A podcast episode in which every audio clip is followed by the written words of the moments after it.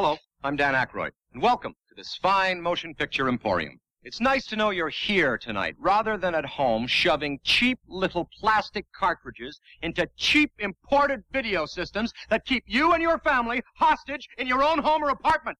Now, let's face it, big screen entertainment is what it's all about. We've enjoyed it for years. Movies are great. There's nothing like a good movie, or even a bad one for that matter. Go. Welcome back, my friends, to the podcast that never ends. We're so glad you could attend. Come inside, come inside. I am Joe Spiegel, and sitting across from me is the the arg the arg the uh, the the the disreputable. What? I I don't know. I'm trying to think of something piratey to say, and I arg. fucking blew it. Mike Sutherland. I should have started with a piratey voice. Dead men tell no tales. Dumb guys get no listeners. All right. What are you saying? So this is, of course, our. Uh, that was an our. Un, that was an unintentional R. See, this is what you. That's how you should have done it. This is this our. our Our Pirates of the Caribbean Dead Men Tell No Tales episode. We will be talking about that uh, uh, quote-unquote fine piece of cinematic art. Uh, also, our Flicks of the Week. Mine is going to be the two thousand fourteen film Clown. Okay. I'm going to be talking about a fucking cartoon today. He's going to be talking about an eighties cartoon. Yes. All right. How did you know? Because it looks very eighties when I saw a clip of it. Oh. The style of it. Well, it's definitely eighties. Yeah. Are you going to say what it is? Dungeons and Dragons. Ooh. I am Dungeon Master. With evil villain no, forces. No, that's not fucking... Shut up. The devil. That's so fucking stupid. It's not even the devil. It's a stupid evil One voice. Horn. You sound like a bad version Asshole. of fucking Darkseid from Super Challenge of the Super Friends. It's kind of frothy in here. Stupid. The villain in every eighties movie and cartoon. Yes. I think even Doctor Claw had that. Huh? Yes. All right. That's why I just can't stand it. Uh, so, like, when I hear, like, the new version of Darkseid on Justice League or whatever, yeah. and it's not about, like, Kevin Michael Richardson or something like yeah. that, and I'm like, oh, my God, that sounds so much better than, oh, my God, ooh, Thor. Use the Ajanti dagger to kill the child. Yeah. I I sound like the orc from Lord of the Rings. I am the representative for the Halls Company. That's funny. All right. So all that and more on, on Cinescape Movie Reviews. Take it away, Johnny. I can't even do that voice anymore. All right, here we go. Hold your ears, folks. It's showtime.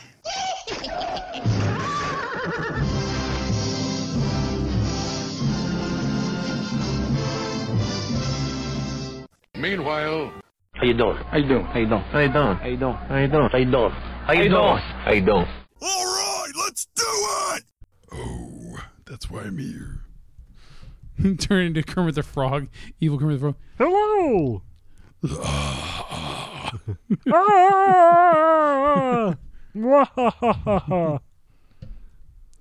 Kermit the Frog. His chainsaw king uncle. I can't. I can't even do that voice. Kermit. Oh. Or you could do Louis Armstrong. There you go. Just gotta put a little bass in it, baby. All right. Uh, why you got? Why you got this on? Why you, dude, that looks like a halter top that Darkseid is wearing. It is. It's a half shirt. he ain't Meanwhile, no, he ain't no hollerback girl. I wanted to show Joe Darkseid from Challenge of the Super Friends. Oh, God, that was bad, dude. Who fucking designed that? What? that looks like, like a Scooby-Doo ripoff right there. God, look how stiff he looks just standing there. It's Darkseid. It's fucking Blandside. That looks very much like Scooby-Doo with a different head. Did I just hear Starscream? See? Wonder Woman would be ours. Yeah. I can do that voice. Where's my royalties? And then you have Darkseid from the Justice League.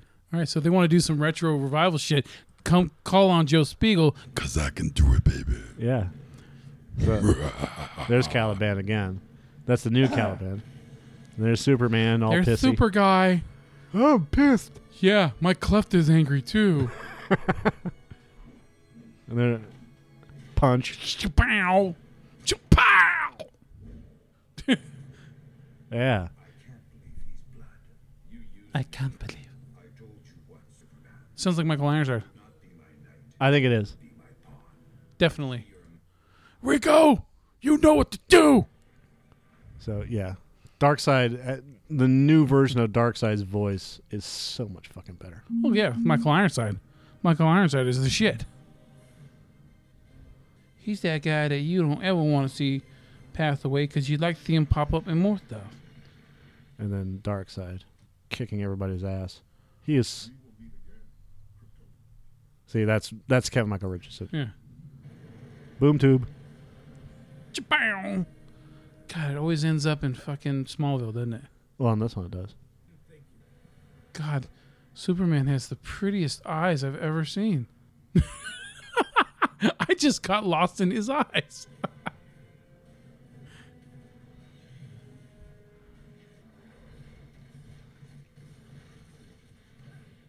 The problem is, is that Darkseid is so powerful, mm-hmm. yeah, that no matter how much the fucking Omega Beam, that no matter what he does, no matter what any fucking superhero does, like Superman just literally just crushed him with a fucking chunk of earth. Yeah, eh, just brushes it off. He's like a smart Doomsday. Uh, no. He's like Thanos. He's the ultimate power. Sort of.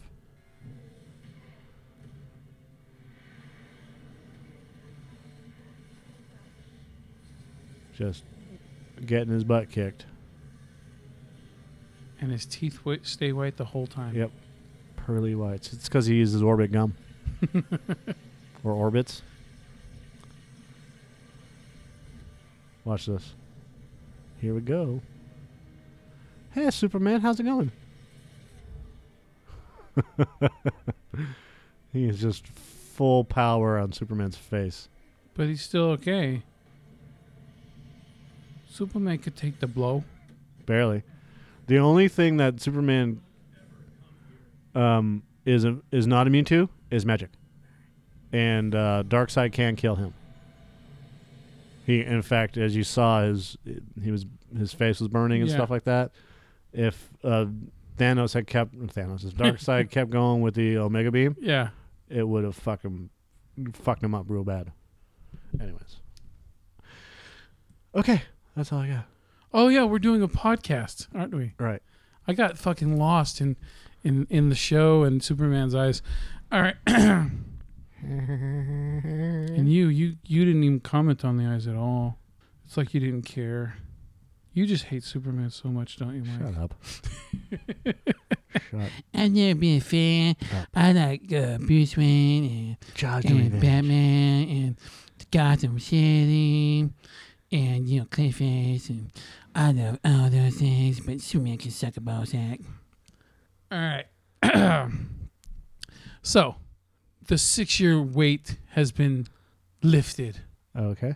We finally have seen a new Pirates of the Caribbean film. Okay. Okay. Okay. This has been the longest gap between Pirates movies. And we've, you know, this one, I mean, come on now. I, you know what? Seriously, though, to be honest, my anticipation for this series ended with the end. Uh, no, ended with my third viewing of On Stranger Tides. Because the first my time. My third viewing? Yes. Because the first time I saw it, and I didn't like it very much, I thought my expectations were just way too high. right?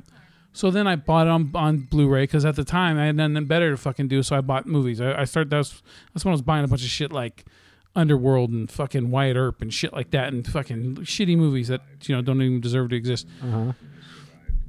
So I bought Stranger Tides and I watched it again. And I was like, oh, you know what? I really liked it a lot more without the expectations the second time, right? Right. And then the third time is the kicker. So I watched, I watched it again. I watched all three. I, I, I went back and I bought all the Pirates movies on Blu-ray. And so now I had all of them. And I watched the first three. And look, I love the first three. I don't give a fuck what anybody says. I love At World's End. I love Dead Man's Chest. And I love Curse of the Black Pearl. Everyone says Curse of the Black Pearl is the best. And that's fine. To me, that's the first one. It's the first one. And, and I mean, it showed that you could do, actually do a Pirates movie good. You know, a good pirate movie. So, but I can put that one aside. And, and I root for Dead Man's Chest. That one to me is like the funnest out of all the films. It just, everything clicked so well for me. Well, for me. Um, but... When I watched all three of those movies again, and then I got down Stranger Tides, that movie, I know I'm going off on, you know, long build up to it, but the problem with on Stranger or on Stranger Tides is that it's just it's boring. It didn't matter how much, how many, how, how good the visuals looked or anything. It, you know, it, it just was a boring ass movie. I mean, how bad does your writing have to be for for you to have a film that has Johnny Depp, fucking Ian McShane, who can never do any wrong in a movie, okay? Penelope Cruz, a hottie is a mermaid, and and uh, you know, Jeffrey Rush and and a, f- a few other actors. How can you have all those people in a movie, and and all those good visual effects, and still tell a boring ass tale? That movie fucking was boring. And I didn't find it that boring. It just. I mean, and then Jack Sparrow just, it, you know what? I think it was the, the Mater curse. Mater works when, okay, if you go, if you use Mater in the first Cars movie, right? He works because he's not constantly taking up all the dialogue. He's not the main character of the movie. It's Lightning McQueen, right? Right. Well, then you get to Cars two and the whole thing was Mater. It was fucking Mater from start to finish, right. And it was Mater overload. This is the same thing with Jack Sparrow. Jack Sparrow was fucking awesome when he's a supporting character, not the main character. Because if you go back to the the, the the trilogy, he is, of course, he's the main focal point, but he's he doesn't get more screen time or dialogue than Orlando Bloom and uh, and or Keira Knightley. It, they all three of them have equal amount of time. And so it doesn't feel overcramped. But then when you get to On Stranger Tides, it's just constant Jack Sparrow, and it it just runs out of it runs gas. out out of the gas, the gimmick, the whatever, and the chutzpah, right? Yeah. And then and now go into this movie. This movie, Dead Men Tell No Tales, has is a better overall movie than On Stranger Tides.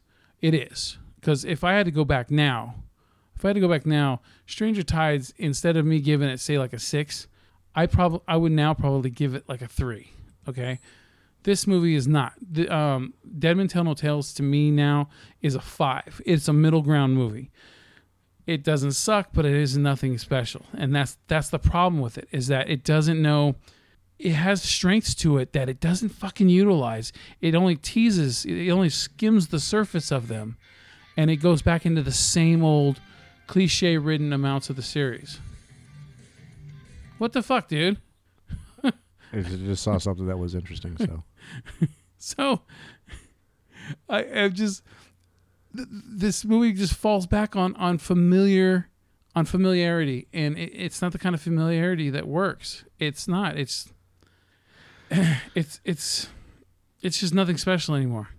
The problem with this movie is exactly what you're talking about. Instead of making Johnny Depp the... the color commentator. Uh-huh. He's the John Madden to whoever's Pat Summerall, yeah. Right? They make him... Why's the rum always gone? Yeah. Well, that's why why the rum's always gone. Johnny. So, uh, he's to the twenty-five. So... and no, no, no, no, no. That's a touchdown. We're going to have a touchdown. When he catches the ball... and he crosses the line, and that's a that's a yeah that's a touchdown. When you have strong leads, like Barbossa is also the color guy, right? Yeah. You have Barbossa and you have Johnny Depp as as the glue. Yeah. To the other lead's glitter. Uh. Okay. Um, to uh, and that's a quote from Ray Liotta about Goodfellas. When you have that going on, then you have a decent movie. But when you move away from what's working, yeah, then what happens is is that you get lost for a good concept. Yeah. No, I, the the idea that they're going after Poseidon's trident to reverse curses. Yeah. Okay. And there's that's fine, but that should have been done three movies ago. Yeah. You know, or there there's there's problems with that as well, and we'll get into that in a minute. But when you have Johnny Depp as a lead who shouldn't be a lead, not saying that he's not capable of being a lead, but when you have Jack Sparrow, because literally he's the third lead. Yeah. Like I said, he's the glue. You need two people that can equal his charisma. Yeah. The Jack Sparrow character charisma. Yeah, his energy. And you have Orlando Bloom and Keira Knightley. You need at least one person. You know, Orlando Bloom and Keira Knightley are like, if you combine them, yeah. they equal Jack Sparrow's charisma. But, but then there's other, a bunch of other elements that come in to help as well. Exactly. And and that's that's where they fell off the track. Yeah. Which is, if Orlando Bloom and Keira Knightley aren't going to be in these movies, then you need two other characters. You don't need to have, they don't need to be love interests or anything else like that. You yeah. need two other characters that can equal out the Jack Sparrow. Yeah, and look what they replaced them with in On Stranger Tides. They replaced them with the Bible thumper guy right. and the mermaid chick. Right. And where the fuck are they in this one? Nowhere to be seen or I don't mentioned. Know. There was a there was a half-hearted mention of mermaids. Yeah, and so that was that was a waste of time. Right. That was the bullshit compensation. And then in this one, this movie, you have the oh, spoiler alert. You have the daughter of Barbossa, right? You know, and then you also have the the son of Will and Elizabeth Turner, right? Who, and then it turns out that basically this is just the Black Pearl with a little bit more, um, Jack Sparrow. Yeah, and, and the Curse of the Black Pearl, I and should say. Look, I purposely mentioned, and that's what this is. This is a remake of the Curse of the Black Pearl, by yeah, the way. And and and then with elements of, of, of Dead Man's Chest and a shitload of uh of On Stranger Tides, because that yeah. whole ending with, with all of them going to up to the Trident uh-huh. was just like all of them going up on the fucking little island to, to get the, the, the cup, you know, the the the the, the Holy Grail. Yeah. Okay. It was just like the same thing. It. You know, it, it was, it just was a waste. It was a complete waste of. Yeah, you know. I mean, the, the the good thing about the first two movies was, you have, you, you have a returning cast. Yeah. Well, almost entirely returning cast for the first two movies. Yeah. And you have you have this offset character, this the the bad guy, if you want to call him that, mm-hmm. who blames Jack for all of his ills that has happened to him since. The curse of the uh, the curse of the Black Pearl. You have that the captain dude, yeah. right? Whoever he was, and he was going to make sure that he was everything he did was to end Jack Sparrow, or at least put him in jail, right? Yeah. And then he, he ends up, you know, uh, falling falling heavily and getting drummed out of the Navy, the Queen's, you know, Her Majesty's Navy. Yeah. And then when he gets a chance to redeem himself, you know. He joins up with Jack, which is a complete turn of character, but it was a good turn. Yeah. To help Jack battle Davy Jones, right? Yeah, you're talking about Norrington. Yeah. And that character, that type of character was completely missing. Uh-huh. You need that type of character. Now, Javier Bardem's character would Salazar. have... Yeah, would have worked better if they had done that type of moment. Like yeah, the when, when they introduced Davy Jones, it was a it was a it, you're like, holy shit, this is fucking cool, dude. To this day, that is my shut the fuck up. I want to watch this scene moment. Yeah, yeah. I have to hear the, from the build up to it.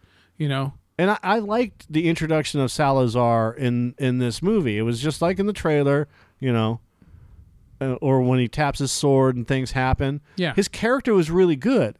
The problem is not the character. The problem is not Javier Bardem. Yeah. The problem is everything around it. Yeah. Where you have all of these other characters that are just kind of mm, floating through the scene. Yeah. Everyone's floating through the scene, you know, and... And also uh, Salazar's dialogue. It was nothing special. It just sounded like the same angry anti-Jack Sparrow bullshit we've heard in three other films. Right. Jack Sparrow. You know, and I like, like I said, I don't blame Bardem. I blame the, the script. Right. You know? Th- th- look, it says it has eight people on uh, for writing credits. It's, it doesn't. Because four of those are um, just people that created the characters. They don't even... Yeah, that, that, that's yeah, that's that, always the way it is. So it boils down, there's actually just three, three right. writers on this film. But it's, I, it doesn't, I don't understand what what why you don't grab that formula that worked and do it again. Because you've seen them try to do it already before with, with On Stranger Tides by trying to copy the Elizabeth Swan, you know, Will Turner couple up. Uh-huh. So... Why keep doing that instead of just doing it the right way? Also, there's missed opportunities in this movie as well. Um, one of if look, when this movie touches back on the Will Turner thing, him being on the Dutchman, that makes the movie compelling. When when the movie starts off with that first scene where his son, I, I know it's fantastical, his son being able to do this, but still, it's, it, it's a movie. It's a fantasy. Yeah. So when he fucking jettisons himself down to the fucking Dutchman underwater. That was a really good scene. I was like, dude, you got my fucking attention because this is like what I've been wanting to see since the end of At World's End. Right. Right? And then all of a sudden, it cuts into the same familiar shit again right after that with with, with the whole them having, you know, Jack having to escape from being in jail and, and then the girl having to escape and, and then also, the, you know, you know Will Turner's son. Although the bank robbery was pretty cool. No, I like that because that, that reminded me of Dead Man's Chest. You know, the big over the top bullshit, you know, yeah. scenery movie. It was yeah, great. The fucking the the, the fucking uh, the entire building. Yeah, that was, was awesome. That was that was that was awesome. And then but it just but nothing else could, could accompany accompany it. It was it was missing the, the, the thing that it's supposed to have.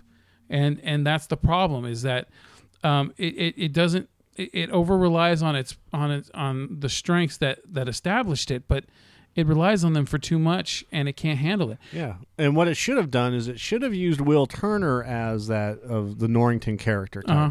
Not necessarily against Jack, but there as a catalyst. Yeah, you know, to get him onto the adventure. You know, I can't do this alone. You know, I'm although I'm Davy Jones, I can just go right there. Yeah, and take the fucking trident, but I'm not. Allowed, I can't touch it. I can't do anything. That whole catalyst should have been. The reason, you know, yeah. The the reason for this adventure, yeah. You know, the the son goes down, the father gets him, the, and he goes, "I have found a way to break this curse." And he's like, "No, you can't break the curse because there's no way to do it." It's like, we need to go to get Poseidon's trident, and he's like, "I can only take you so far." Yeah, and he'd be like, "Well, what do you mean? I can only I can only take you." To the edge of because Poseidon's trident has like let's say a radius type uh-huh. of thing, right? I can only take you so far. Yeah, we need to get somebody else. You know, I'm not going to suggest this, but I'm going to suggest this. I know a guy. Yeah, I know a guy that can do it. You just have to find him. Yeah, and and, and that's when that that's where they go. And that's what the missed opportunity is in this movie for me is and the, if oh, you're going to put the son of Will Turner on a boat with Jack Sparrow, right. Shouldn't have been there more dialogue about the past, about Will Turner, him knowing his father, yeah. and things like that. And they could have done some cool flashbacks that would have maybe showed thing other things than that they showed in the other movies or something. Or they could have done the whole the kid was already a pirate working for Barbossa, uh-huh. you know, because let's face it, he's like the biggest pirate in the area. Yeah. So if he's going to be, or whatever, working for Barbossa is nebulous enough. He doesn't uh-huh. have to necessarily be a pirate. But let's say that he's he's following his father's footsteps. Yeah. And he gets attacked, right? And then his father saves him, okay? And and... in that attack, his father finds out that Salazar is the one that attacks him, uh-huh. right? So he's like, well, this guy, I'm not going to be able to do anything. It's it's supernatural versus supernatural type stuff, right? So in order for us to be able to do this, blah, blah, blah, Poseidon's tried. He, you know, the, the son says, hey, we can break the curse yeah. by doing Poseidon's trident, but we need a little help. Yeah, and they could have, and, and they could have also used um, familiar things that, that were, you know, from previous films, characters right. and stuff like that. And they only seem to grab, be able to grab a couple. Like, okay, the two the two pirates from the first three films, uh-huh. you know, the the fucking, you know, hello, puppet. Right, you know, yeah. and then the one with the fucking crazy eye. Uh-huh. Um, those two actors, uh, apparently they were already um, obligated to something else. That's why they didn't come back right. to this film. But then the midget guy did. Right. Um, which kind of contradicts the, the events of... Um, of uh, Stranger Tides, because that boat, the Black Pearl being sealed in that in that little bottle, uh-huh. all those people were supposed to be stuck on there, including the midget guy. So when the boat came out, when it got freed in this movie, uh-huh. they're supposed to be all, his missing crew is supposed to be on that boat. Right. Including those two, you know. But it didn't. And so I, that, that bugs me. Um, you know, I, I, I'm, a Tia Dalma should have shown up. You know, she's, you know, the sea witch. Uh-huh. Right? No, nothing. They instead they just it. You wasted that whole whole first half of the movie on just having Jack run into into you know Henry Turner's character and the the Karina character. I thought Gibbs is the one that he um, was right able hand. to. Yeah he, yeah, he was able to get everybody out of the ship before it was shrunk. Oh, here we go. I remember seeing something like he was the only one that could get out. Oh yeah. What the fuck? I farted. I understand, man, but you're you. First, I thought you just like had gotten like the big like light bulb uh, revelation in your head. Uh, no, I'm trying to find uh, Wicked Wench. Blah blah blah. Yeah, and, and here's another thing, man, is that Bill Nighy, his performance as Davy Jones in those you know in, in Dead Man's Chest and at World's End, he set the bar.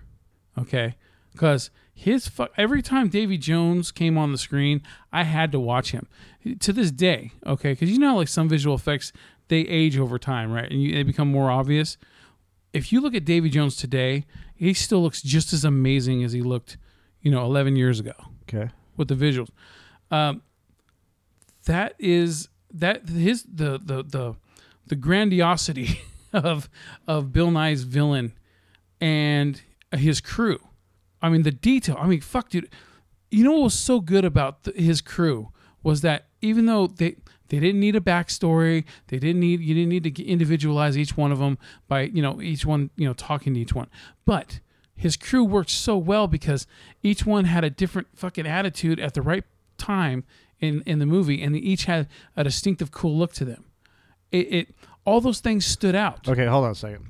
Barbossa and his crew were defeated and the Black Pearl was captured, shrunk and put into a bo- bottle by Blackbeard. Barbossa was allegedly the only survivor as he was apparently hanging by one leg, being forced to cut it off in order to set himself free, but it was later revealed that other members of the crew had managed to escape, although Jack the Monkey was trapped on the ship. Not really, but he was trapped. Yeah. That's between the third and fourth installments uh, on Stranger Tides and At World's End. Yeah. So, um... in Dead Men Tell No Tales, Jack regains the pearl in a bottle. I'm sorry, on Stranger Tides, and Gibbs fills a large bag with the bottles of other fallen ships from Queen Anne's Revenge. As the film concludes, Jack states he is aware of getting the pearl back to full size. They actually have an entire collection of ships and bottles, you know. Uh. So the Black Pearl wasn't the only one. It was the one that Jack kept. In Dead Men Tell No Tales, um... the Wicked Wench appears in the fifth installment of the movie franchise in its original form. Uh, makes its appearance during a sequence where Armando Salazar is reminiscent about how and when he met Jack Sparrow. Blah, blah, blah. But yeah. um, this movie is problematic in terms of storytelling. Again, you need you need that that balance. Yeah. That is completely missing from... the first, like from the first, yeah, from this movie as it was from the first two. It was like they created, they created a, a a, a character in this movie just so that they could kill off, sorry, spoiler alert, but just so they could kill off Barbossa at the end with it having a meaning to it. Right. When they didn't need to do it that way. They didn't need to create an entire character from his past that it didn't, it was, it was too, too convenient to the story.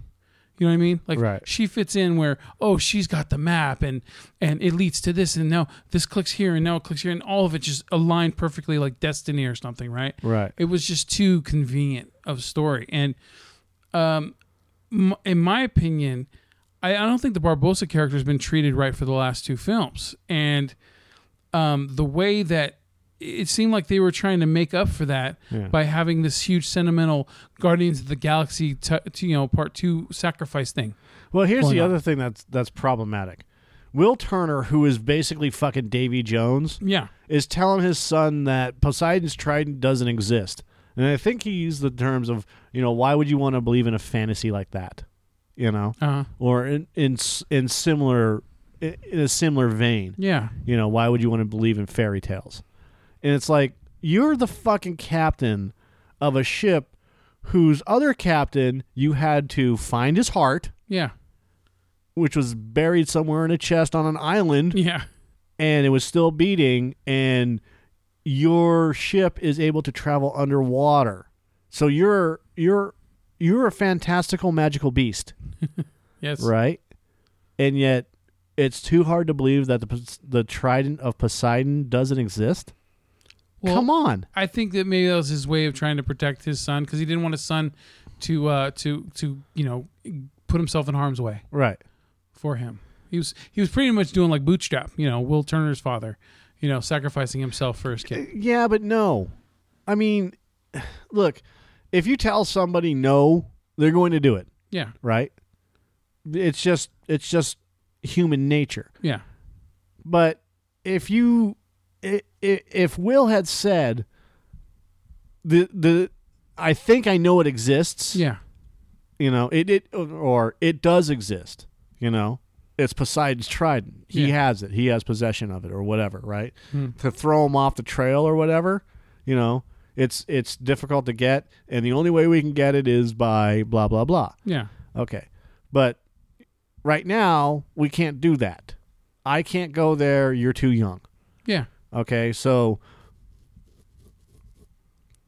he he takes Henry, puts him at, goes go home. Yeah, you know, in ten years we'll revisit this if you're still if it's still something that we can do. Yeah, okay? Or whatever. Instead of telling him, ah, you know, get off the ship, never come back. Right? Yeah, and you can do that still. You know, get off my ship, never come back, type of thing. Right? But Henry works on a, on a British Royal Navy ship chasing pirates. You know, and that ship gets fucked up, and he's a survivor. Yeah. And then he meets Salazar, you know, as the only living survivor. Salazar says, I want to, you know, find Jack Sparrow, tell him I'm coming after him. Yeah. Right. And, and that triggers the Poseidon thing. Yeah. Hey, if I go find Jack Sparrow, who my parents know. Yeah. Then maybe I can get him to help me with the Trident of Poseidon instead of this whole fucking distraction thing yeah. with whatever. And in fact, you can even do it the same way as the Curse of the Black Pearl, where Will's son is also a sword maker. Yeah. You know, and Sparrow falls through and then they fight. Hey, you fight very similar. Yeah. You're a Turner's kid, right? Yeah. And they could have ha- had Barbossa chasing them instead of Sal- having Salazar in it. Or you could have Barbossa and Salazar chasing them, you know, where, I mean, they did that in the movie, but Barbossa was one of those things. You could have Barbossa and and Salazar chasing them just to get the girl back. Uh-huh. Or Salazar going after Sparrow, but Barbossa chasing after his daughter or whatever. Yeah. You know, it doesn't necessarily have to be his daughter, but, you know, something. You know, it, so, something that Jack, maybe Jack stole his ship full of fucking whatevers. Yeah. You know, there's always a reason. But yeah, it, it, it's just, everything that th- this movie should have done better, especially if this is going to be the final film in the series. Because they, they, you know, I know that, that it's never true, but I mean, look, this movie looks like it's, it's gonna, it's not gonna hit what the last movie made. Last movie made. It's hard at three hundred twenty-six million dollars. Dude. I'm just. They said that the other one was like already like almost half a billion in its first week. Um, the last movie made a billion worldwide. Um, they're saying that this one might end up being a flop. I don't, I don't know about a flop, but uh, I believe that with the two hundred thirty million dollars budget, and then they spent a, uh, like another one hundred million dollars more on marketing, this movie's going to have to make a shit ton of money to make its uh, profit back. But everyone's going to see this movie. This movie's gonna it's gonna make its money regardless. If it only makes seven hundred million worldwide, and then you know it's gonna make up for that when it comes to uh, video and streaming and all that right. shit. So I mean, the movie's still gonna make make whatever, um, but that doesn't matter. What matters is is that if this is gonna be the final film in the series, it's not going to be. Then they they needed they should have gone on, on a better note, and it doesn't. It, what's what really pisses me off is that the movie starts off with the with the Will Turner son thing going to the Dutchman, starts off great, and then you go through the whole thing of this film, you know, wasting its time with a lot of things, not everything, but a lot of things, and then you get to the after credit scene, you know, the after credit scene. That scene got me hyped for Pirates of the Caribbean again. You know what I mean? That's what's missing from this. I, you know, when it has Will Turner in bed and then he wakes up and then you see the shadow of Davy Jones and then you see his claw. That was fucking cool. I liked that. That that grabbed my interest in pirates again. Right. But the the way that the that Jack that Johnny Depp has been portraying Jack Sparrow for these last two films, especially this one, um, there's nothing left to the character that's that's worthwhile. There's nothing mysterious about him anymore. He's just a drunken dick, and and he doesn't even sound the same anymore. For for like half the movie, he doesn't even sound. He sounds like someone trying to be Jack Sparrow instead of Johnny Depp playing Jack Sparrow. Does that make sense? Yes. And there's something wrong with that. There, it, that bugs the fuck out of me, because I don't give a fuck what anyone any problems people had with at World's End. Johnny Depp was great in that. You know, the, all that part where he's he's playing like thirty different versions of himself on the on the deck of that ship, and he's all, you know, he's doing the sniffing thing with his nose and and my peanut, you know, and all that stuff. Right, it's fucking great, you know. And and also the oh, there we go, the Jack Sparrow intro. Okay, the Jack Sparrow intro in all three of the first films was awesome. Okay, the first movie, his intro is where he comes in and the boat's slowly sinking into the bay, right? Right, and that's how they should introduce yeah. him. Almost every film is the boat off. Sinking into the bay. Yeah, and then what did they do in the in the second one? He's hiding in a fucking casket floating in the water, and then a crow lands on top, and he fucking shoots it. Right, and it explodes, and then and he does the weird, you know, funny thing with the gun sticking out of the hole, uh-huh. like it's looking around like a periscope, and then Johnny Depp kicks his way out, and then fucking great intro, right? And then in the third one. He, I mean, they already introed him as, as him smelling for the peanut and stuff, but when he's introduced back to everyone else, he's riding that ship through the sand on the on the crabs, right? On the stone crabs, and, and the music plays perfectly. It's lined up great. Hans Zimmer, fucking right. awesome, right? That's a great intro. But then now you go to On Stranger Tides, and how is he introed? Can you remember? No. He's he's playing a judge in the in the in the court. Okay. He's dressed up as a judge. Okay, that. That doesn't give me the excited for Jack Sparrow thing, right? It's right. funny, but it doesn't. And then you go into this movie. How did they intro him in this one? I still can't remember. He's asleep inside the fucking safe. Yeah, and and it's it's funny, but that's not how you intro Jack Sparrow. That that to me just feels lazy. It feels like, where's his grand entrance? He used to make a grand fucking entrance. Where are they? But that that's the character now. It's like, oh, you already know he's Jack Sparrow, so. Yeah, he needs to be doing piratey shit. Yes. Like, the intro for this movie should have been midway through the vault. Wow, that was an ugly sound, wasn't it? It should be midway through the vault uh-huh. being stolen, where you you something's going on. You don't see what's going on. Yeah. You just see Gibbs and the rest of the crew, you know, pulling the fucking... pulling the... God damn it, that's so funny. It, it really is a good intro. the uh, the bank off its moorings and stealing the bank. Yeah. Right? Now, what I didn't like about that was at the end, all the money just disappears. That's fucking stupid. I mean, come on. Well, that made sense because it was facing the other way. So as it's bouncing, it's slowly it's pouring stupid. out. It's stupid. I but, mean, why didn't the fucking door close? You know? Yeah, I know. And then you intro Sparrow yeah. somehow with him already being in the bank, you know? Yeah. And as he's able to, uh, like, like the door's already open. They open the door to show everybody, but he's not in the vault, right? But he's in the bank. And then you have what happened happen, right? Yeah. You know, they they they are able to fucking... I'm, I'm trying to figure out a way to intro Johnny that's cool. Yeah. But not stupid. Yeah. You know, where he's able to, as as the bank is pulling away, and he doffs his hat at everybody, yeah. type of thing, you know, and then they then the chase happens, right? And with with that with that connotation, with like the openings, the openings for the first, the second, and the third movie, right? Yeah, you could do the same exact type of opening from the first movie in this movie. You're basically reintroducing Jack Sparrow, anyways. Yeah, so he. he He could have slid off, or he could have, he could have been on another balcony yeah. and just stepped off right onto the house, you know, or the bank being pulled, you know, as he's being chased by fucking um, the guards. Yeah. So you intro him as the the the catalyst. You know, he's going to rob the bank as it is. He runs away from the bank. And then they start pulling the bank off, and then he turns around. And he's like, "Hey, wait for me!" Right? Yeah. And then he gets up on, you know, he's, he's running around the, along the rooftops, and then he's able to get ahead of the bank, which we don't see. Yeah. As he's looking around, like kind of frantically, and then as you see the soldiers rise up, he just looks at him, doffs his hat at him, and steps backwards. Yeah. And then he steps right onto the house bank. Yeah. As it's being pulled, and then he goes inside and closes the fucking vault door. So that way he can still make his money. Yeah. You know, which is stupid because every time something happens, it's always a bank robbery and they always lose the money. Yeah. And that's dumb. You you burnt the fucking money. Yeah. And that's...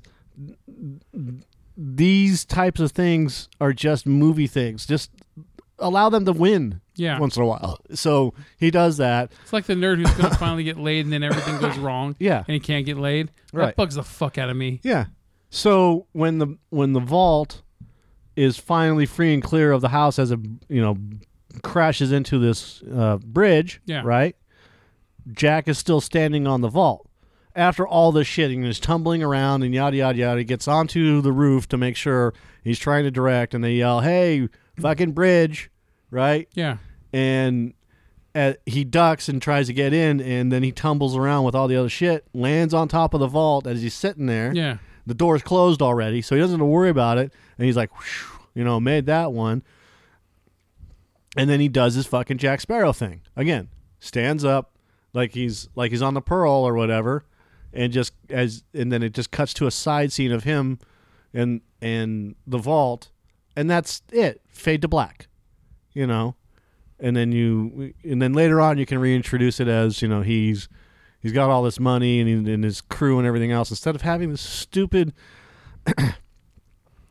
confrontation between crew not, hey, let's go pirating and stuff like that. And he doesn't want to. Yeah.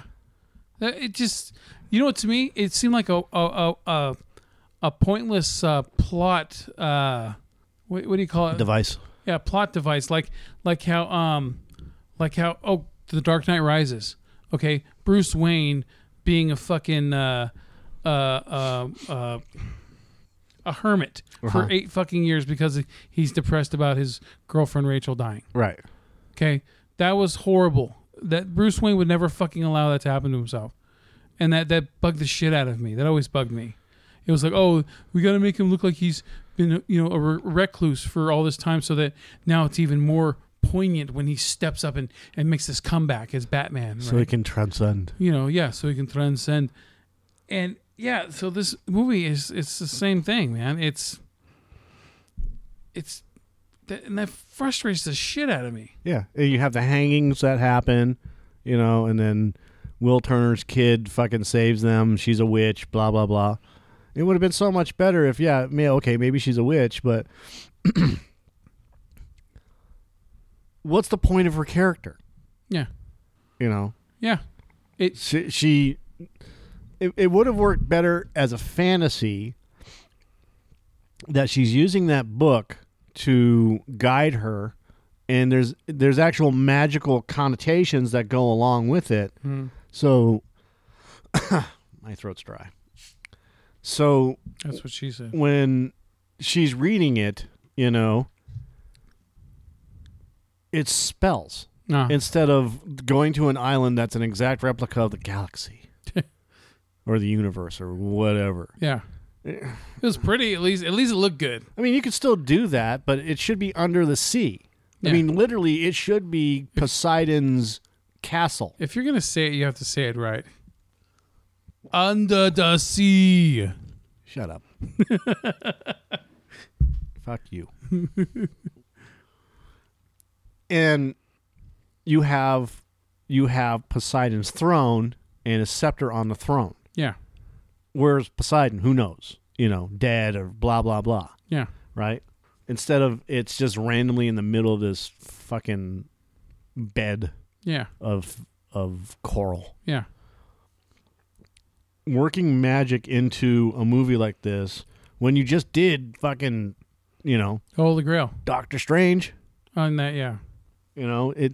You can use that to push the story forward.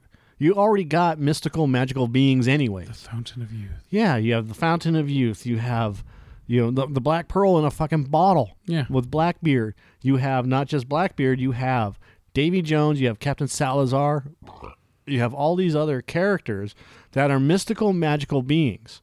So, using science to pre- to predict where this island is based off of a star constellation works, but it's not fantastical. Yeah. It's not it, it's not Pirate Haven. Yeah. You know, the, it's the, not it's not the drop off in that World's End. Yeah. You know, it's not it's not the abyss where Johnny or Limbo or Purgatory, Purgatory or wherever. Yeah. Or the Davy Jones's locker. Yeah. You know, and it's it's not, you know, the the secret pirate fucking castle or hangout. Yeah. You know. Pirate's Cove or Shipwreck Cove. Yeah, it's it's none of that. It's a fucking Julie Island. Why do you have to minimalize it so much? I thought it looked cool. It looked cool, but I could see. Yeah, I, yeah. Look, when they get there, you know what I was expecting? What? I was expecting to see Poseidon's throne. Okay. I didn't even know they were going out to the Trident of Poseidon until I read a, a thing about it. I was like, "What? I don't know what this movie's about, other yeah. than Salazar chasing him." Yeah. And it would have worked even better had had Salazar been part of Davy Jones' crew. Yeah. You know? In that way, because Davy Jones made that deal with with with Jack. But Davy Jones was alive at some point. Yeah. So wouldn't it make sense to kind of tie those two together? Like, or or e- not even that. Not even that. You tie Norrington with Saz- Salazar. Uh-huh. Right? Yeah. Uh, it, it, that may or may not work. I, it depends on how much time has passed between. But Norrington could still have been on Salazar's crew, right? Yeah. When Salazar dies, because Jack was young anyway, so he could have been young. Entry level, yeah. Yeah. And then Norrington already has this thing, and then you bring Norrington's character back because Salazar needs somebody to find fucking Jack Sparrow. Uh-huh. And he uses Norrington. Right? Okay. You uses a former comrade to help him through a proxy, which is Will Turner's son. Yeah.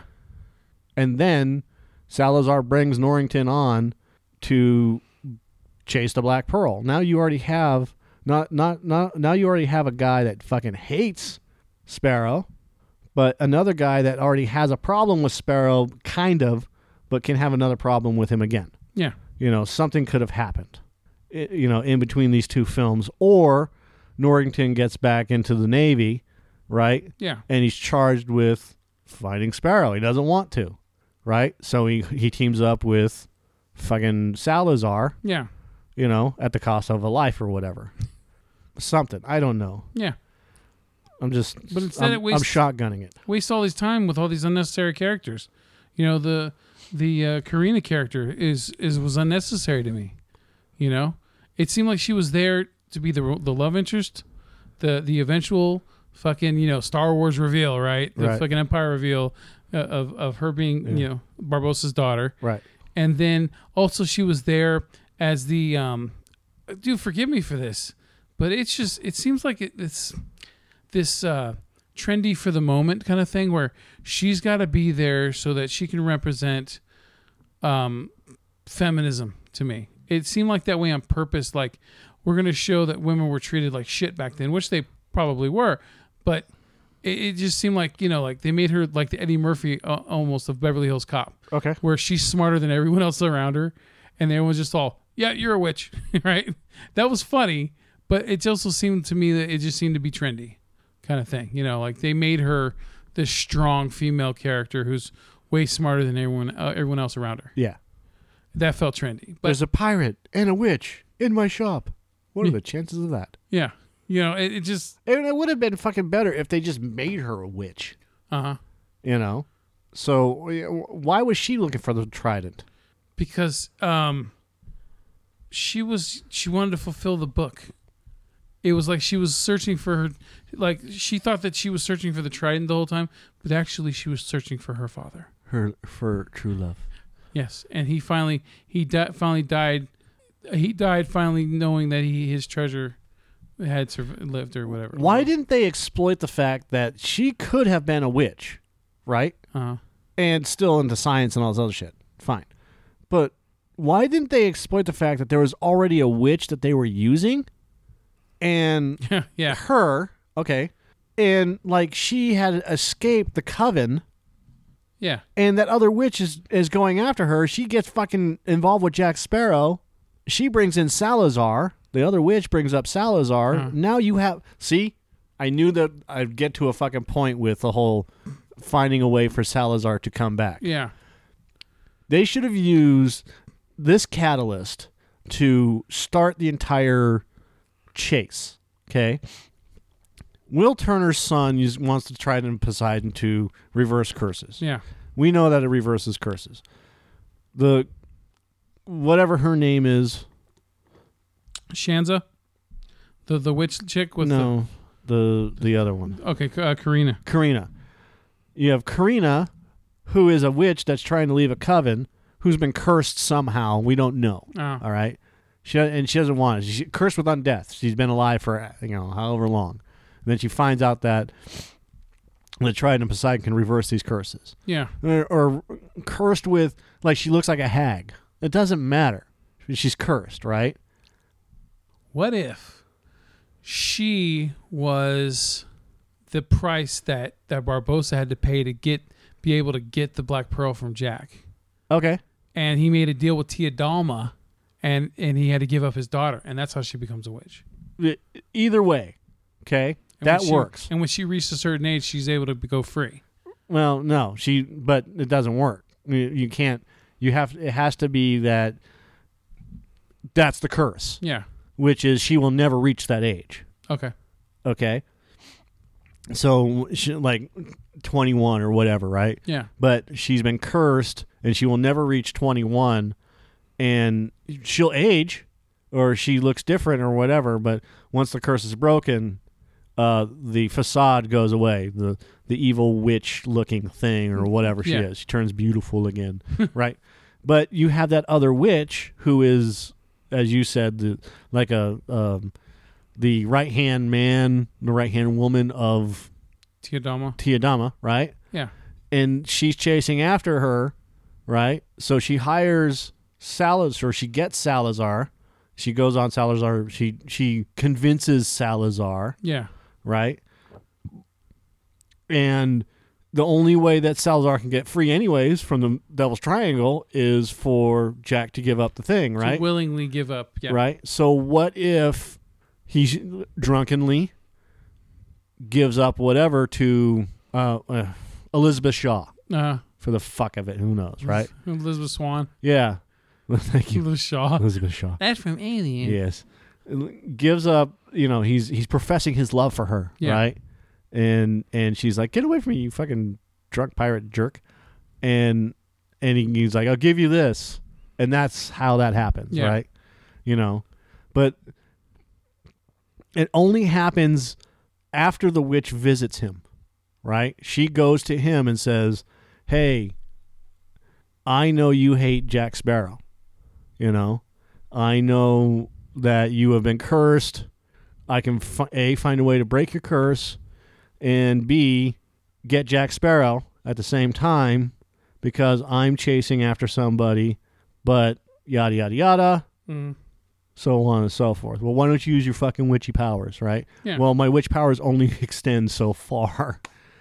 And in order for that to work, I need to be able to get from there to there. Yeah. And I was only able to get to here because of, you know, whatever. She was able to take a small boat or whatever the fuck it is, right? Yeah. She hired somebody. Doesn't matter. On the back of turtles. Yes. Um, but that's how you do it. You you get these two Barbossa. Why not? Since he made the deal with the witch for his daughter. Yeah. Right? She, the, the other witch, the right-hand man witch, goes to Barbossa and says, "I want you to take me here." And he's like, "Well, I can't take you to the Devil's Triangle, blah, blah, blah." Right? Yeah. "Well, you're going to, or something really bad is going to happen to your daughter." Right? Which he doesn't know, obviously. But she knows that she can use that as leverage, right? Uh-huh. All right. So that gets Barbossa in there. And then they, she, and he goes, "Well, why why not go after Davy Jones, or why not do this, or why not do that?" So, because I found someone that has such a hatred for Jack Sparrow that he has transcended life, no pun intended. Yeah. To be able fought to his way from through from the afterlife. Yeah. To come back and be a pirate hunter. "Well, I'm a pirate." "Yeah, you're the first sacrifice." Okay? So they're going to use Barbossa as a sacrifice. Then the whole, then the whole fucking thing comes apart, right? And Salazar comes out. Barbossa's ship gets sacrificed, but Barbossa is able to survive. Okay, and when he survives, he's able to get away and warn Jack of all this shit that's going on, right? Yeah. Now you have a reason, and then the witch and Salazar are now after Jack. Barbossa says, "Hey, blah blah blah, they're after you. Um, they're also after my daughter. We got to rescue her. And then we got to do this." That sets the whole Poseidon adventure up. Yeah. And the basic beginning is you still see Jack Sparrow on top of a fucking pole heading into Saint Martin. Yeah. And stepping off, you know? Yeah. And when he steps off, you cut to the bank vault being robbed as he's walking through town slowly, minding his own business, and then you see the fucking vault come screaming by, and he grabs onto the door, doffs his hat, and jumps inside and closes the bank vault. That's it. Boom. And now you have a fucking story. Yeah. What happened, Disney? I don't know. But we were able to do that in fucking twenty minutes. Yeah, and then uh, we could have fine-tuned that and maybe come up with even better ideas on top of that. Yeah. So... Yeah, I, I don't, this, this this is what blows my mind. You have a billion dollar franchise. Shouldn't you treat it good? You know, have it go out on a bang, you know? Yep. And it just, it to me, it just felt like another exposition like, like on Stranger Tides was. It, it, you know, it, it, it didn't feel poignant. It didn't feel important. It, it just, it was another tale. Like, it, this movie doesn't even give me the impression that it, it is the final film. Because even if it is, for whatever reasons... It's it's not the final film. In fact, they wanted to do five and six back-to-back. Yeah. And it kind of looks like they're going to try to make six. Yeah. But um, Orlando Bloom said that this is basically a soft reboot of the series. Yeah. And that the next series is going to more focus on him and his son. Yeah. You and know, even then, I mean, that would have made a better story for, than this one. Yeah, exactly. Because... Those things, those two things, the, the, the, that intro scene and the after credits scene, those are what got me excited again for Pirates. Right. So if that's getting me excited, imagine how many other people that are fans of the series would get excited as well. Right. So th- that, take a hint. You know what I mean? This is what's missing. less Jack. Okay, I'm not mm-hmm. saying get rid of him. I'm saying quit quit using him to save everything. Right. Okay, because he can't. It's just that's not how, how his and character that, is. And that problem came up when he dove into the Kraken's mouth. Uh, that's when that whole thing set off with, okay, he's the hero. Yeah. Even though he's not. He's he's the glue that holds the glitter together. Yeah. And, uh, yeah, it just, get, fucking dude. Anyway. Fucking case. I gave the movie a five out of ten. Huh. Um, because it, like, it it's not a bad movie, and it's not boring. It's not, it, it's just. It doesn't do anything. But it still doesn't do... It's not that memorable, but it's not a shitty movie. It's just not... It's better than Stranger Tides. I'll give it that. Yes. um, uh, it has the villain's unremarkable, regardless of how good it looks. You know, I don't, his whole crew is a waste, all right? Who gives a shit if some are missing an arm, some are only half a head? Right. It, it, who gives a shit? I didn't give a fuck. I wasn't fascinated. It's Davy Jones all, all over again. I wasn't fascinated by them. Right. When I watched Curse, Curse of the Magic or Curse of the Magic Curse Pearl, of the Magic Pearl, Curse of the Black Pearl, I'm constant during those scenes where it's showing the the the ghost or the, the skeleton pirates. Uh huh. I'm watching that. I, I'm constantly looking in the background to see all the detail and right. And okay, but it's been done before, so we don't really care about you yeah. know half burned dudes. Well, that's what I mean, though. There, there was nothing fascinating about them. It would have been better if they made them ghosts. Yeah, it just it, it was nothing special I, at all. So right, and then the ghosts touch you and it fucking froze the skin.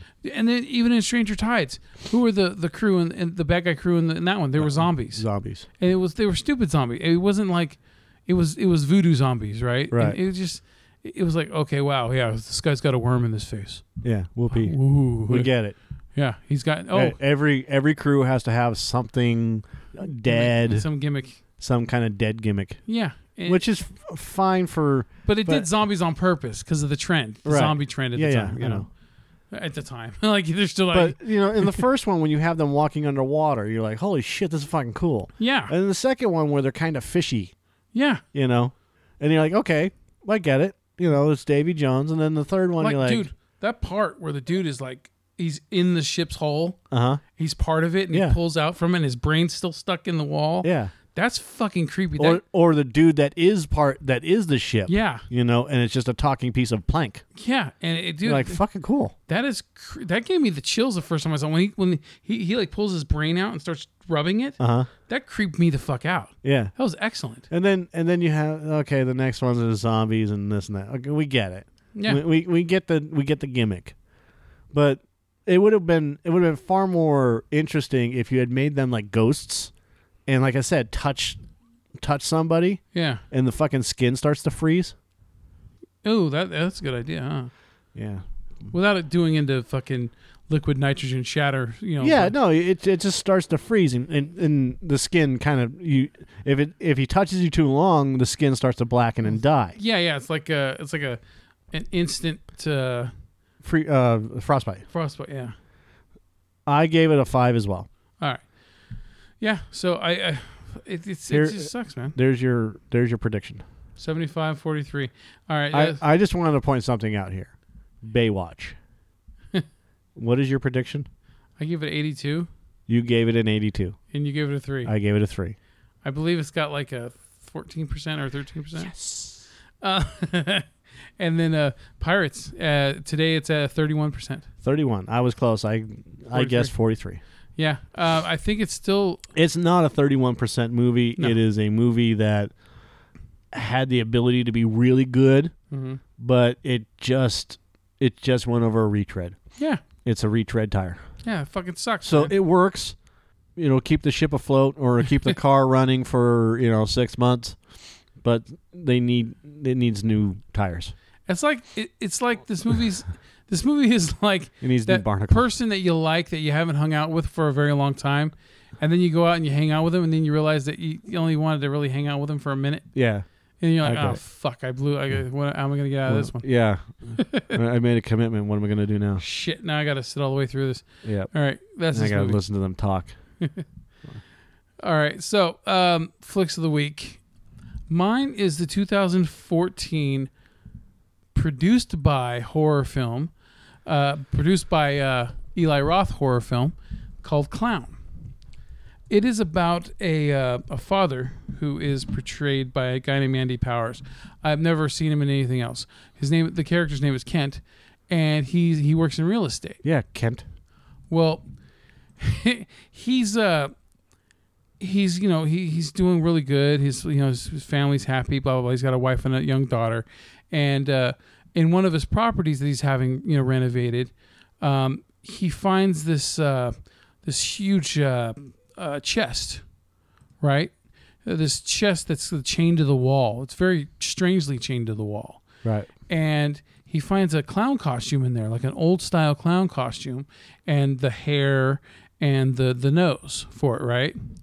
So he decides to take them, and then he just he he decides to. Uh, I guess the they the clown that they had for the party, the, his daughter's birthday party, it canceled or some shit, right? Okay. So he has to, he dresses up as the clown for the birthday party. Well, this is where it gets creepy, okay? He can't get the fucking costume off once he gets it, gets it on. Um, the paint on his face pretty much goes away after a few washes, but the nose will not come off, the hair will not come off, and the suit will not come off. Okay. He tries to fucking cut it, and it ends up fucking sliding off of the fabric and cutting himself. Uh, so it's accursed. Yeah, he tries to pull the nose off and starts pulling parts of his nose off with it. Okay. Finally, he gets so frustrated that he fucking yanks off the fucking the clown nose, and it takes almost half of his nose off with it. Hmm. And then he throws it on the ground, and then the fucking dog comes and eats it. And then later on, when you find out the history of this thing, the you, dog has a clown nose. The dog, no. That would be fucking stupid funny. Uh, though the clown ends up, uh, the dog ends up being affected too.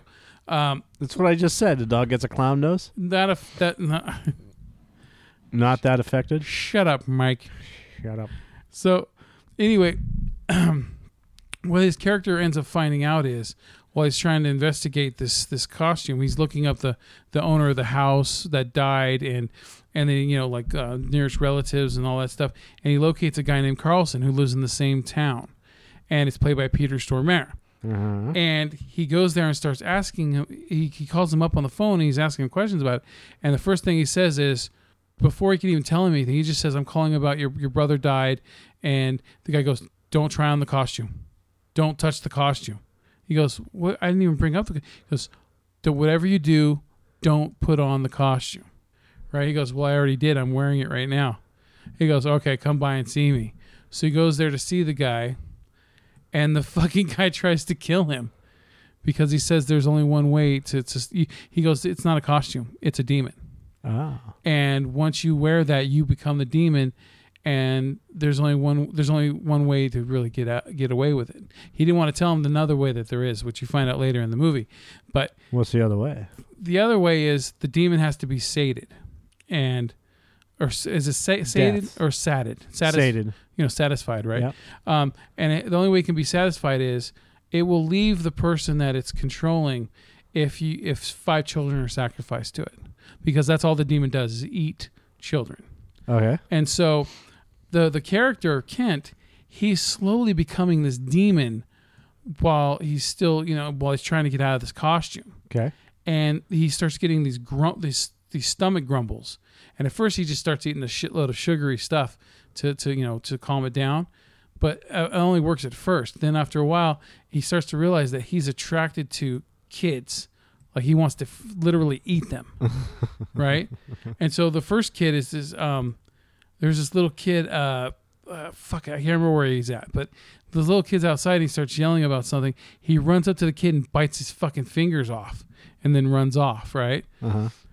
And then Kid just, bites his fingers off? No, the, the, yeah, Kent does. Oh. You know, and then he's like, oh my God, what have I done, right? And he's, I don't want to give too much away, but it gets it gets a little gory at times, and this movie's not afraid to kill kids. Um, to me, the highlight of the movie is when um, when Kent the Clown, uh-huh. or while he's turning into the demon, he's also the, the Eastern European um, saying for name for it is cloyne. You know, with a Y, cloyne. Um, there's a scene where it's at a Chuck E. Cheese where, you know, you, you know it's a Chuck E. Cheese, but it's not a Chuck E. Cheese, you know what I mean? And he's up in the, you know, the tunnels that, that go all the way up to the ceiling and stuff that you crawl in.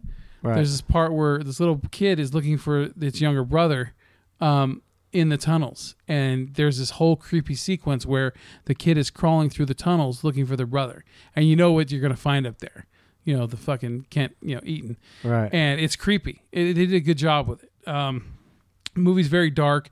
There's nothing really redeemable about it. You know, he's got the wife who's trying to be supportive with the with her angry father who keeps saying, "Oh, he needs to go to jail. You need to get away from him. Come live with me." You know, grab the, you know, that kind of grand, you know, you know, father-in-law, right? And and and the wife is, you know, eh, she, you know what I mean? The wife is just nothing special. It's it's just she's just there to try to save her husband, which it's probably going to be to, to no avail. You know, it's one of those tales that's got the, you know, it does, you're not really going to have too much of a happy ending with something like this. Okay. Um, it's an interesting movie. Um, I think it's worth seeing. As, as horror movies go, even though it doesn't have a, any redeemable quality to the characters for the most part, it's still interesting to see. And it's better than... Than, than that one I did a couple weeks ago, which was called The Drifter or whatever. Uh-huh. It's better than that. So I would I would recommend seeing Clown. Yeah, The Drifter, that Australian movie. Yeah. So, yeah. Um, and then, yeah, I mean, any movie that's got Peter Stormare in it, you know. And and um, it looked like there was some good quality put into the production design. Uh, I think that the Eli Roth being a producer probably helped out with that. Hmm. So, anyway, Clown. Okay. I've been watching... Dungeons. I'm I'm revisiting eighties cartoons as I'm I'm doing research on some stuff. Yeah, and um, I haven't watched the cartoon in a while. I'm not uh, Dungeons and Dragons, which was um, it was created by uh, Kevin Paul Coates, Dennis Marks, the cartoon series. I'm sorry. Yeah, and to, and and uh, Takashi, which is a uh, Toei animation, uh, was developed by Mark Evanier, who uh, worked or has worked in. Not only uh, T V, but works in comics. Um, he does uh, Gru the Wanderer, mostly. He's a, he's a writer for Gru the Wanderer.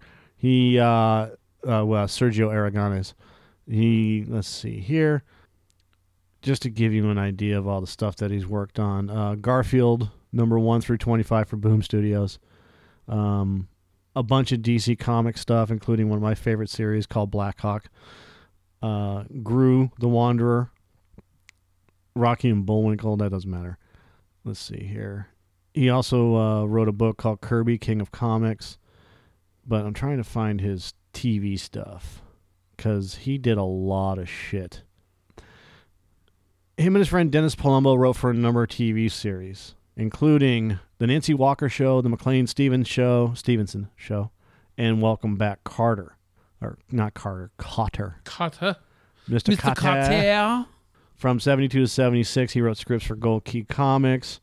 Um, they were uh, he he got to reveal the E and Wile E. Coyote's uh, name, which stands for Ethelbert, which is funny. Um, Evanier credits himself with convincing Jack Kirby to stop using Vince Coletta as an inker, and considers himself one of the main vilifiers of Coletta.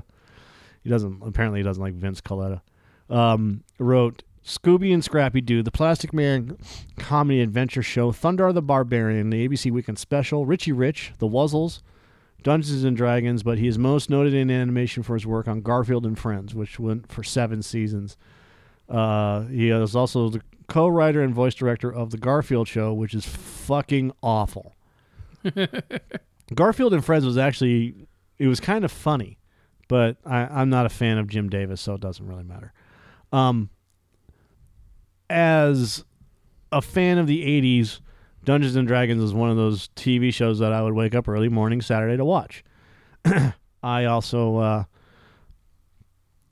found the series some years later and wanted to kind of reinvest myself into it, uh-huh. see what it's like. Well, the show is um, a group of kids between the ages of eight and fifteen, uh, voiced by Willie Ames, Don Most, who played You know, uh, Ralph Malph, Katie Lee, Adam Rich, who was on Eight Is Enough is with Willie Ames, Tanya Gale Smith, Teddy Field the Third, Sidney Miller, who does the voice of Dungeon Master, Peter Cullen, who does the voice of Venger, Frank Welker, who does a bunch of voices, including one of the main characters, uh, Uni the Unicorn.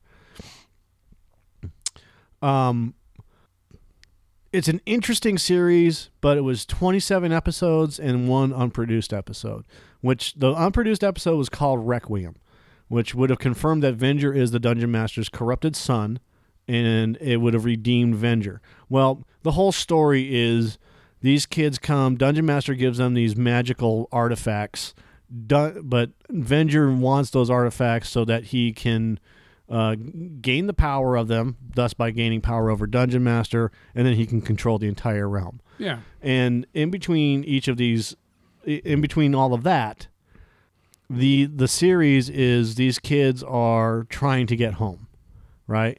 Now, I read something very interesting that Mark Avenir said, and this is in the Bible, the first five. That was an actual quote. This series is blah, blah, blah, blah, blah about these kids, the first five, which means that he had a plan if it were to continue on, like the next season would be the second five and, and so on and so forth, uh-huh. which would have been really interesting. Um, the series isn't bad. It's not badly written. Uh, Don Most, who plays the Cavalier, is a complete asshole throughout the series.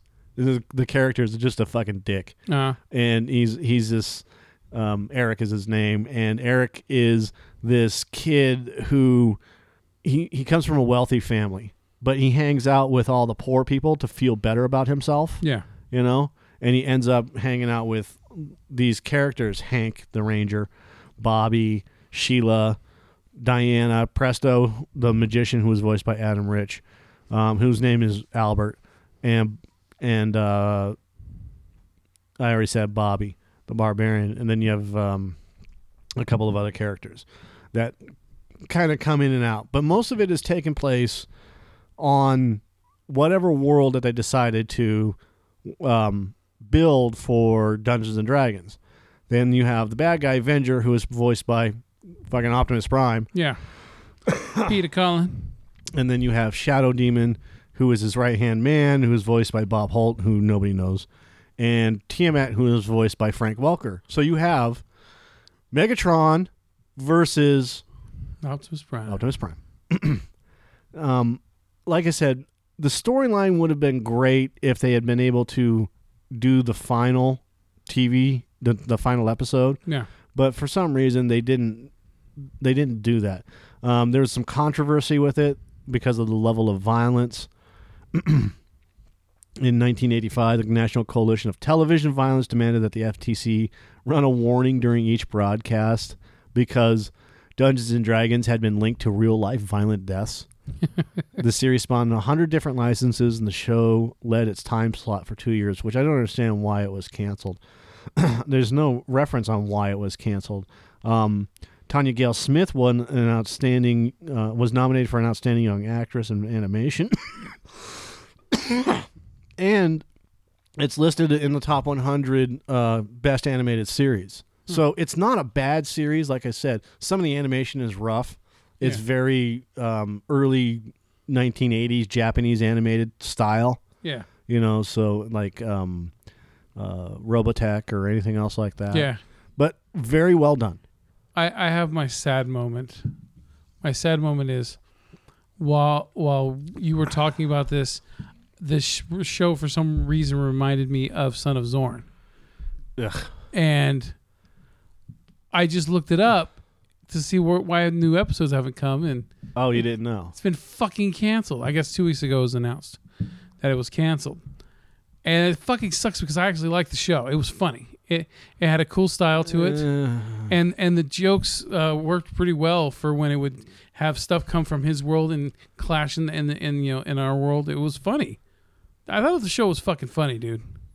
No, you know what, dude? It there were moments like when he was arguing with his mother-in-law. Uh, that was funny. But, I, but one one of the things I think the Tim Me- is it Tim Meadows? Yes. I think the Tim Meadows character was overdone. No, actually his character was probably one of the better characters. You know, this hands-off type of, you know, hug it out, lovey-dovey type of characters, which is funny. I, I like that. Look, the series was okay. It was it was he had okay. His moments. I, I I just think he was overused. But they they never went I, I wanted to see less of Earth, uh, more of Zornland. Yeah. You know, how it how did he get to here? Cytheria, I think it was called. Yeah, why why didn't they just why didn't they do I, I'll give you an example. You know those the stupid fucking um, State Farm commercials? Like the girl standing there and is like, hey, I got this. And she's holding up a fucking credit card, which, you know, is so stupid. She's like, I've just bought these. T- I just bought these things. I bought stuff. Uh. And the other friend goes, is is that suede? She's like, yeah, it's suede. And then the other friend goes, oh, I love suede, right? Yeah. And then it cuts to the two guys, the thieves, and the dude's like, ah, I saw it. I had to have it, right? Yeah. And the other dude goes, is that suede? And the guy's like, yeah, that's suede. He's like, I love suede, right?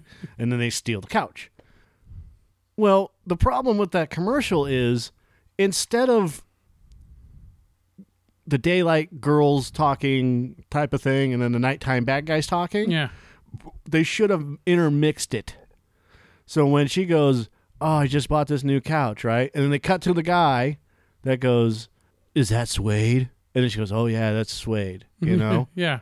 And then, and then it just goes back and forth, right? Yeah. But you have all four of them, right? So when she goes, I bought this new couch, and it's like, I love, I love this, I, I love that, and then it cuts to him going, is that suede? And then, you know, and then and then the next guy goes, oh yeah, that's suede, yeah. And then the girl goes, I love suede, right? You intermix that all together, and then you can show the guys carrying off the couch. It's a failure on a, a whole level of working with actors that. M- fucking pisses me off to no end when you don't do the simple things and you just want to make it more complicated than it really is, mm. which is take it. And that's what they should have done with, with Son of Zorn. I almost lost my train of thought on this whole fucking thing, like... which is you take Cytheria, whatever it is, yeah, right? Zephyria. Z- whatever it is. And you start with him there. Right. Yeah. And, and then it intermixes. So when he ends a sentence, it begins on Earth again with somebody else, like his wife or or the son, uh-huh. say, or the son, just the son, saying those same words, right? But him completing the sentence. Yeah. And it could be in a completely different context. It's obviously, it's going to be in a completely different context. Langulon, I think his son's name is. Yeah, Alan. And, and, and you go back and forth, right? And then, of course, you're going to see Zorn, you know, once in a while, but because you, you have to establish that he's also been, he's back, right? Yeah. And he's trying to help his son. But if he's trying to help his son, he's going to use his past experiences to help his son now. Yeah. So why the fuck are you not showing that stuff? Please, please tell me why Son of Zorn is not utilizing the absolute hilarity of a He-Man parody. Well...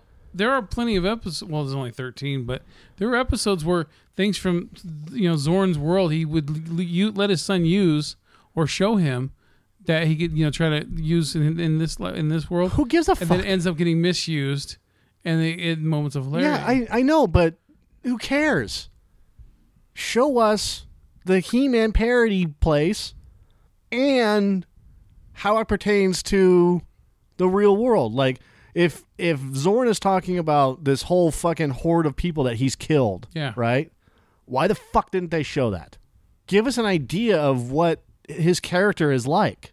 Uh. Not just tell us, show us. That's the staple of storytelling. You're missing a huge opportunity where you could you have twenty-one minutes. Use seven of those fucking minutes to tell us the back history of and showing the wife. It would have been fucking great. Yeah. Instead, they made it mediocre. Fuck the Son of Zorn. I think your expectations were too high. No, I don't have high expectations for that T V show. I have expectations of a good show. If you can do it with Game of Thrones, and you can do it with Silicon Valley, and you can do it with Better Call Saul or Fargo, take the fucking time and make it great. That's it. It's that simple. Make it great. No. And that's the problem with network T V. Look, when we were talking about Fargo, right? Yeah. And like three episodes back, and it's Ewan McGregor arguing with Ewan McGregor. Yeah. Right? And and one's on a bus and one's at home or in his car or wherever. and they're arguing. It's the you know the the parole officer versus the successful businessman. Yeah.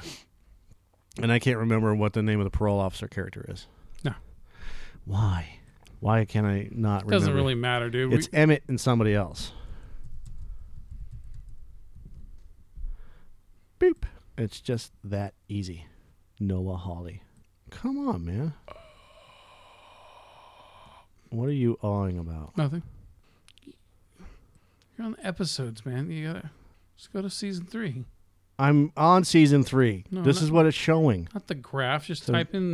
It's right fucking... Dude, what do you think I just typed? No. So shut your cunt. No. Douche. Uh, Lorne Malvo. That's not season three. No. Season three is Ewan McGregor. All I want to know is who Ewan fucking McGregor plays.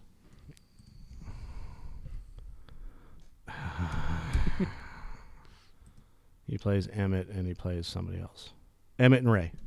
Why couldn't I remember Ray? No. Oh. Emmett and Ray are fucking arguing with each other over the phone. Hmm. And Emmett looks right into his phone. He's in his car and he goes, "Fuck you." And Ray looked straight at his phone and went, "What? What? What? No, go you. You fuck. Fuck you." Right? Yeah. And it's a and it's nothing but five minutes of them motherfucking each other back and forth. And they didn't bleep it out. They didn't cut anything. Yeah. It was a full on five minute fuck you session. Yeah. That's what makes T V great. Who cares about the F T C? Who cares about F C C rules and all this other bullshit?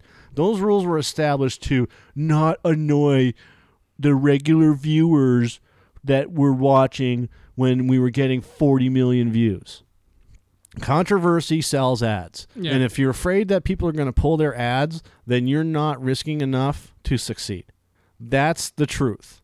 That's the YouTube problem that's going on as well. Oh, we don't like... The advertisers are dictating who and what can be shown on YouTube. Did you know that? So if our videos are deemed controversial yeah. or full of bad stuff, they can unmonetize our videos. That's why I say always be careful what you're saying. Yeah. I don't care anymore. Natural conversation includes swear words. Yeah. In order for an advertiser to have the balls to tell another company how they should run their fucking business, because that company should just look at the, at the advertiser and say, "Look, I, I understand. I get it. And if you don't like it, go fuck yourself. Take your fucking money and walk." Mm-hmm. You didn't do it like with Pepsi. You didn't do it with the N F L when they've been going through all of these fucking problems with domestic abuse. Yeah. But you threatened. You didn't do it with the N H L. You didn't do it with Major League Baseball. And you sure as hell didn't do it during the N B A finals or during the N B A seasons in the last twenty years when people have walked into their own fucking locker rooms and pulled a gun on their teammates.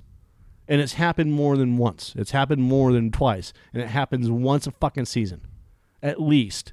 That's scary. At least. That is fucking scary. Yeah, because they're a bunch of fucking millionaire thugs. Uh. And it's bullshit. So so for advertisers to tell someone like YouTube or any, any other person or any other fucking business how they should run their content, they need to fucking really think about where they're advertising. Budweiser, Pepsi, Little Caesars, Domino's, fucking truth. Whoever. Yeah, truth. Stop telling us how to run our businesses and either get on board or get the fuck out of the way. That's how it works. Just because I use bad language or talk to somebody in a certain way doesn't give you the right to tell me that I need to tone it back or else you're going to pull your advertising with me. Because you didn't do it with the N B A yeah. or sports in general.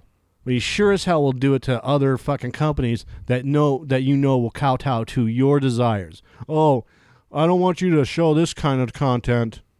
Fuck you. There's tons of people out there that will do that. There's tons of people that will pay for advertising for content on people's channels because people want to watch it. I can go to Patreon. Or, or if wherever. Someone makes a, a, race, a racial remark and all of a sudden Disney drops them. Yeah. From advertising. Yeah. But you're not afraid to go after the sexist feminist groups with your girls, your wenches, and this and that. Stop. Just stop with the bullshit. That's all I'm asking. It's it is. It's bullshit. Don't tell me how to run my business. I won't tell you where you can't advertise.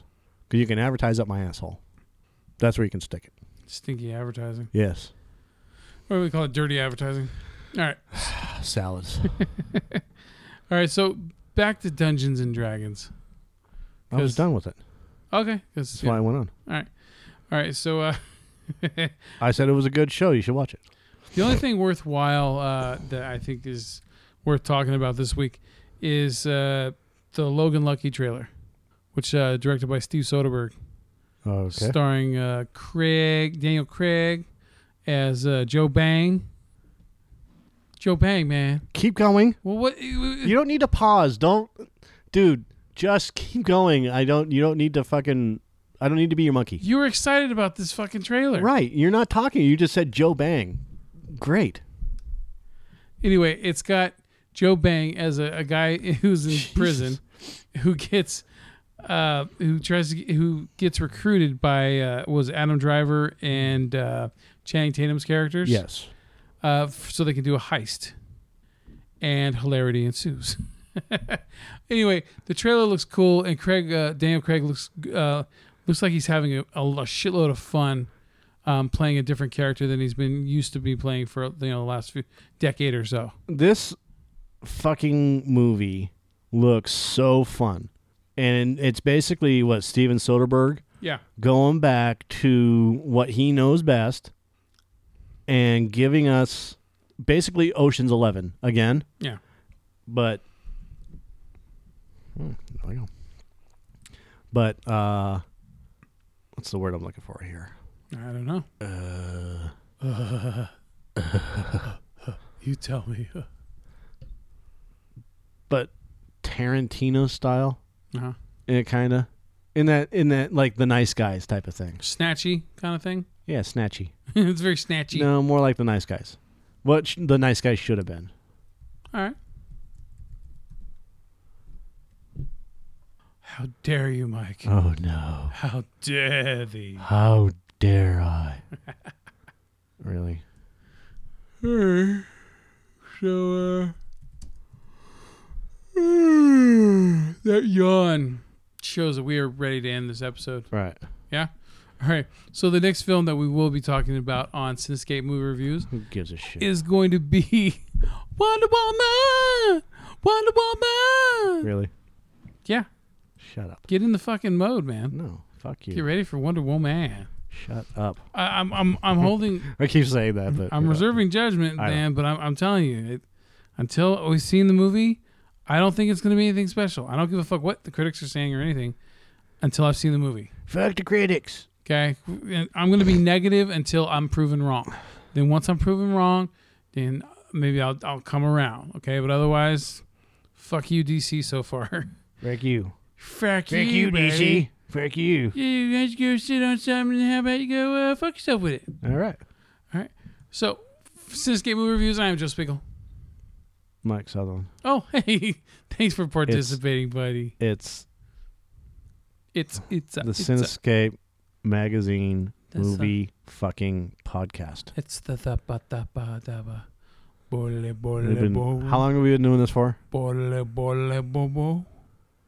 So get it fucking right. All right, catch y'all on the flip side. Cunt. Cunt's out. What the hell's... What the...